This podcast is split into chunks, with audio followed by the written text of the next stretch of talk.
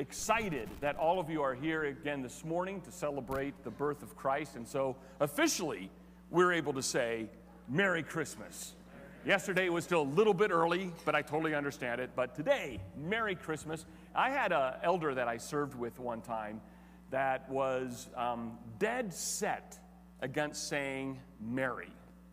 Instead, he always said, Blessed Christmas, because it is indeed a happy, and that's what Merry means, but he liked to wake us up to that familiar phrase of Merry Christmas and put some more meaning behind it by saying, have a blessed Christmas, which just kind of, anytime I think of Merry Christmas, I always think of Hank, who's now with the Lord, serving him in his angelic choir, praising and worshiping him, but I will remember that for a long time. Blessed, happy, glorious day it is to celebrate Christ's birth.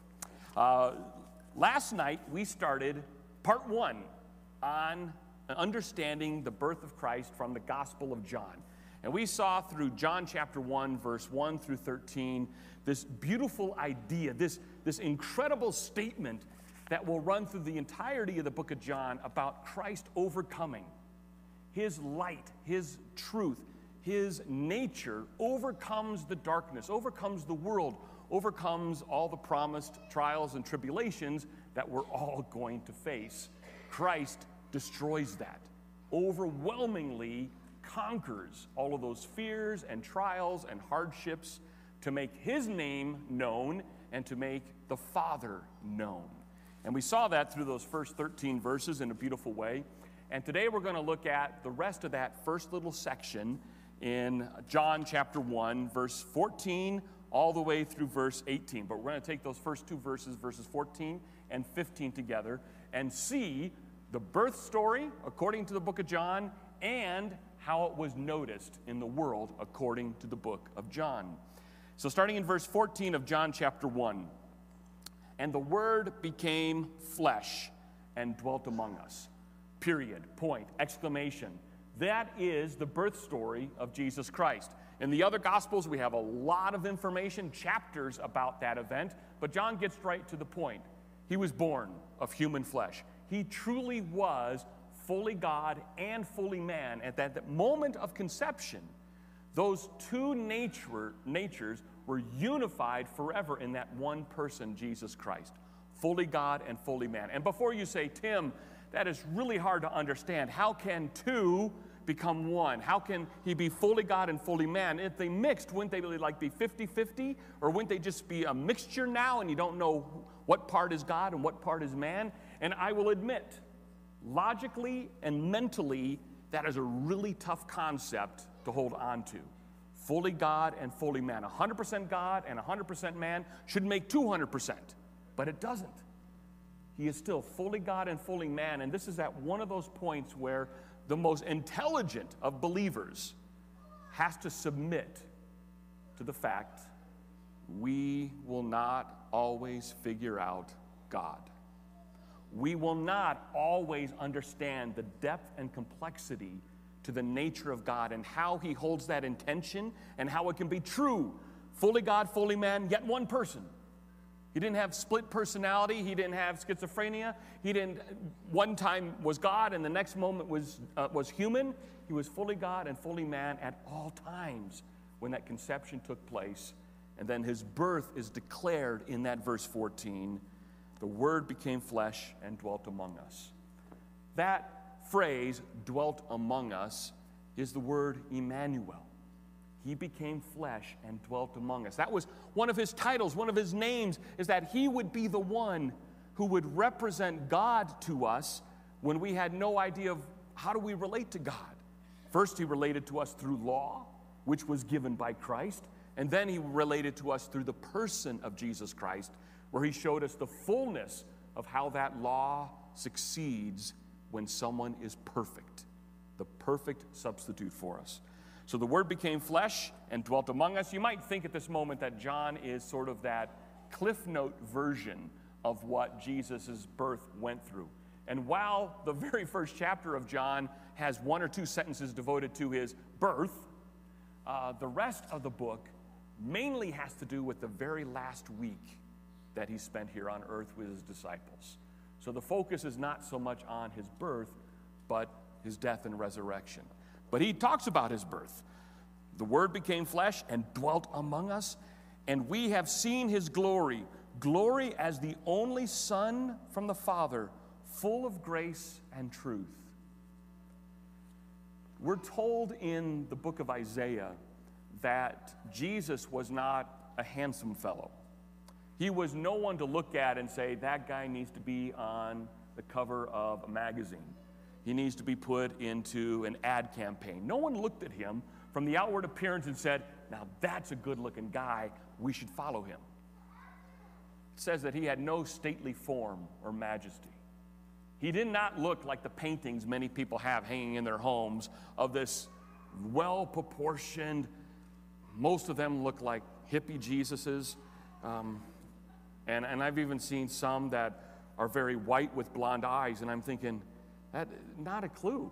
He was not white with blonde eyes or blue eyes. He would have been exactly as you see any kind of Arab or Jew, exactly like that. Brown-colored skin, dark-colored tone, dark eyes, dark hair, and probably did not look like a hippie from the 70s. But he had no physical attraction to him that people said, I need to follow him because, wow, he's an up-and-comer, and wow, I want to be like him because he was so just amazing in his physical presence. It was his grace and truth that was noticeable first and foremost and took center stage. It was his character, his nature, the fact that he was righteous and holy. And what a beautiful, small little lesson for us in that. We spend a lot of time focused on our outward appearances. And if we spent as much time on our inward walking with the Lord and letting people notice that first, instead of what we're wearing or how we're talking or how we're dressed or our latest style or latest fashion, I think that would be walking in the footsteps of Christ, wanting our character to be first and foremost, not our physical presence. That doesn't mean you shouldn't take showers. It's good that you're all clean and taking showers. But he was full of grace and truth. That undeserved, unmerited love and favor was coupled with truth, which meant his grace was accurately and perfectly applied in the person and work of Jesus Christ. And then verse 14 takes us back to the very first section we looked at last night about this guy who is noticing Jesus and making Jesus known, that is John the Baptist. And it says in verse 15, John bore witness about him, John the Baptist, and cried out, "This was he of whom I said, he who comes after me ranks before me because he was before me." Now, John was born before Jesus, and so what is John saying, John the Baptist, that he was actually before me? He's referring to the fact that Jesus, as the God-man Jesus Christ, fully God and fully man, he was around before John was. Because in the beginning, the Word was with God, and the Word was God. At the very beginning of time, Jesus was already there because he is fully God. And John acknowledges the fact that the reason why Jesus is superior to him, why his message is superior, his ministry is superior, his character is superior, is because he has always been God, fully God at all times. And John recognizes and acknowledges that this relationship that John has to pronounce Jesus Christ as a way to salvation pales in comparison to the person himself. The person himself, Jesus Christ, is fully God and fully man, full of grace and truth, and John realizes that the center of John's life must be about declaring Jesus to the world around him.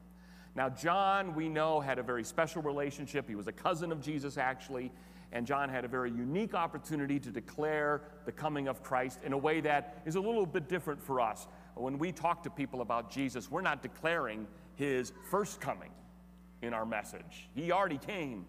But what we do declare is that he's going to come again. And this time when he comes, he's not coming as a helpless babe that has to be nursed by his mom, changed by his dad, and surrounded by filthy animals in a barn. He's coming back as what? A conquering king with vengeance upon his heels to avenge those who have been wronged by the world, to set the world straight, and to judge it fully and completely. Let's continue to sing.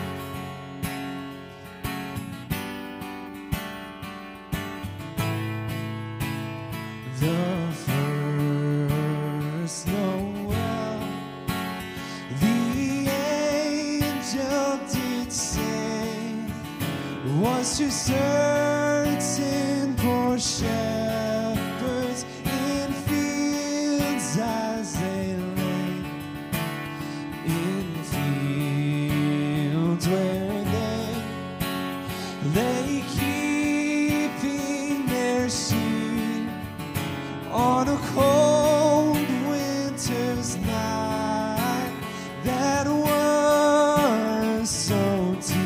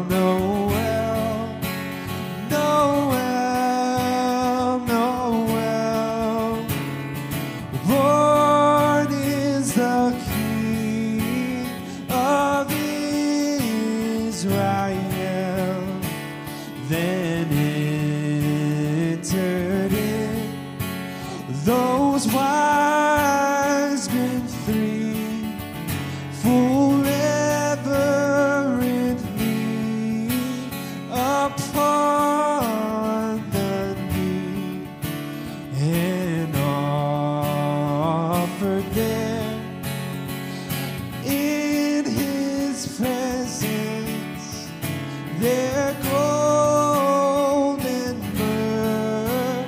The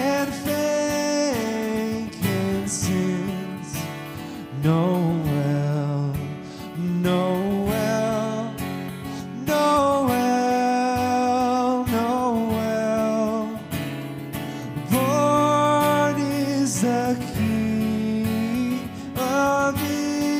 Israel, Noel, Noel, Noel, Noel.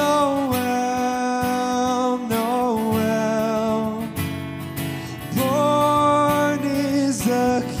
of Israel. Joyful and triumphant, oh come ye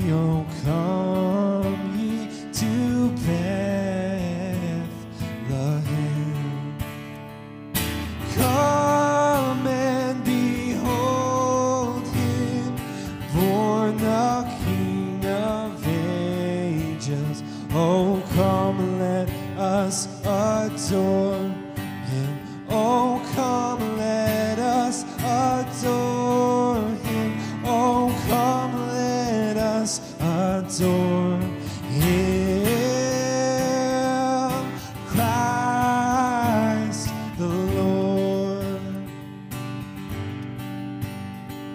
Sing, choirs of angels, sing in exaltation. Oh, sing, all ye citizens of heaven above. Glory to God. Glory to God. Glory in the highest. Oh, come, let us adore him. Oh, come, let us adore him. Oh, come, let adore him, Christ the Lord.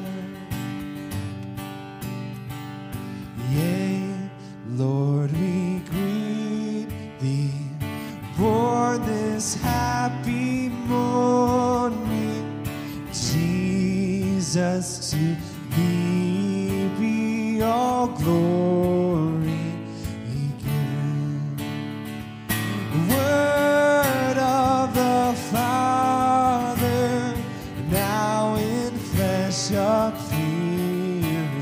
Oh, come, let us adore him. Oh, come, let us adore him. Oh, come, let us adore him. Christ the Lord. Amen. You who are standing can be seated. Amen.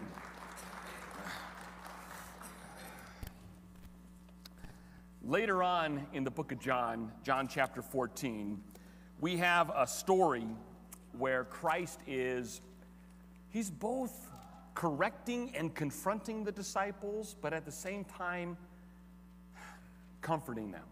You know, that kind of pep talk that points out your error, but at the same time, bounces you up with energy and encouragement to do what is right.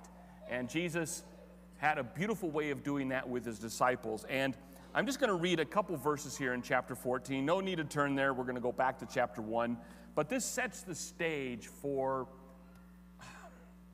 what we're going to be talking about in John chapter 1. It says, "Let your hearts not be troubled. Believe in God. Believe also in me." This is Jesus speaking. "In my Father's house there are many rooms. If it were not so, would I not have told you that I go and prepare a place for you?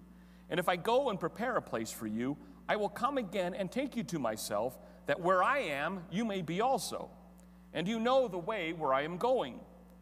And Thomas, the famous doubting Thomas, one of the disciples, said to him, "Lord, we do not know where you are going. How can we know the way?" And Jesus said to him, "I am the way, the truth, and the life. No one comes to the Father except through me. If you had known me, you would have known my Father also. From now on, you do know him, and you have seen him." Philip, one of the other disciples, said to him, "Lord, show us the Father, and that is enough for us." And Jesus said to him, "Have I been with you so long, and you still do not know me, Philip? Whoever has seen me has seen the Father. How can you say, 'Show us the Father'? Do you not believe that I am the Father, and the Father is in me? The words that I say to you, I do not speak of my own authority, but of the Father who dwells in me and does his work in me. Believe me that I am in the Father, and the Father is in me, or else believe on account of the works themselves." Jesus, long after his birth, the incarnation, long after that, describes to his disciples that when you see me, when you see my teaching and my character on display, you are seeing the Heavenly Father. And I'm not hiding him from you. I'm not telling you that there's this secret path to God. Look at me. I'm showing you everything you need to know about what the Father is like. Full of grace and truth. Full of grace and truth. And back in John chapter 1, verse 16 and 17 and 18, we read the following connection to this. "For from his fullness," that is from the fullness of Christ's character and nature, the fullness of his person as fully God and fully man, fully dwelling among us, we have all received grace upon grace. This is John's only way of saying, you are so well off in the arms and comfort of a relationship with the Father through Christ. You are so well off. It's not just grace, undeserved, unmerited love and favor. It is undeserved love, merit, and favor on top of undeserved love, merit, and favor. That there is no doubt that our relationship with the Father through the Son is built on, maintained, sustained, and accomplished by grace. That should immediately take this weight off of our shoulder, and we should have this sigh of relief. It's not up to me to make it to the finish line. It's not up to me to make myself perfect. It's not up to me to follow the law perfectly so I don't miss out on heaven or a relationship with the Father. It should take all the pressure off of you that it's not up to your works. It's not up to your diligence. It's not up to your persistence. It's not up to your consistency. It's not up to how much you donate, how you serve, or how you attend. It's not up to you. Our relationship with the Father is based solely on grace, on top of grace. Undeserved, unmerited love and favor. And the reason why I say that that is like a weight off your shoulders, a sigh of relief, a final moment of relaxation, is the pressure is off of you. Someone took the pressure on your behalf. Someone lived the perfection on your behalf. Someone obeyed all the law on your behalf. Someone was righteously perfect on your behalf. Someone did all the work for you, but they counted on your account. And who is that person that took all that hard work for you? Who was that person? Jesus Christ, who came in flesh and bore our sins and gives us grace upon grace. I can't think of a better comforting phrase than to know our relationship with God is based upon grace upon grace. That is so full. It's full upon full. It's beauty upon beauty. It's goodness upon goodness. It is an absolute overwhelming position that God has placed us in. Grace upon grace. And he continues in verse 17, for the law was given through Moses. Because anytime we talk about grace, we always have this other interjection in Scripture about the law, about the obedience side of be holy for I am holy. This idea of obedience, always connected with it, not because they are contrary or opposite, but the law needs grace. And grace, to be seen and realized, we have to know the struggle of obedience and that we can't do it. That's what makes grace so beautiful, is that we see the struggle, we endure the struggle, and we surrender to Christ saying, I can't do it. And he says, you got it, finally. How many times did I have to give you that law to beat it through your head that you can't do it? Hopefully he has to do that once, but I have a feeling that you're a lot like me, that he has to do it all the time. Because I don't think it's an American thing or, our genetics. It's a human thing that we are thick-skulled and very arrogant and prideful of our abilities and our outlook. We're very self-confident of that. And the law humbles us greatly because we cannot obey the law. Not in part. We can't obey it. Everything we touch, every action and thought and emotion we have outside of Christ, outside of his grace upon grace, is not just touched by sin. It is sin. And at the heart of it, our human nature defiles everything. So we need grace upon grace to have a loving relationship with God as our Father and we as his adopted children. Grace upon grace. For the law was given through Moses, grace and truth came through Jesus Christ. That connection. In verse 18, no one has ever seen God, the only God, the one true God. Moses saw his backside as he passed through the cleft of the rock before him. He saw just a glimpse of his glory and it changed him. Both physically, he was radiant of glory, so to the point that the Israelites, when he came down from the mountain, said, hide yourself from us because your holiness, the holiness reflecting from you, is so great it's convicting us and we're scared. So no one has seen God face to face. And the closest was Isaiah, who was translated to heaven in a vision in Isaiah chapter 6. And Isaiah, how does he respond and react to seeing God on his throne? Falls flat on the earth and says, woe is me, I am undone. Meaning every fiber of my being has now just been torn apart. I am unsafe. As a sinner, I am unsafe before a holy God. And God, through the use of his angels, reached down and touched his lips with a coal from the burning ember fire before the throne, as symbolically cleansing him from sin and giving him the mission of proclaim my grace upon grace. And so John is absolutely correct in verse 18. No one has seen the Father, the God, only God, who is at the Father's side. He has made him known.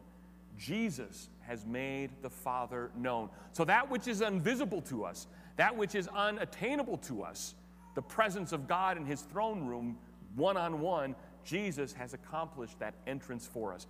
And that's the whole point, if you remember back to the book of Hebrews. The whole point in that entire book was we have all of these laws that are supposed to bring us before the throne of God, but we can't do it. No matter how diligent we are, no matter how persistent we are, no matter how consistent we are, we won't be able to fulfill the law.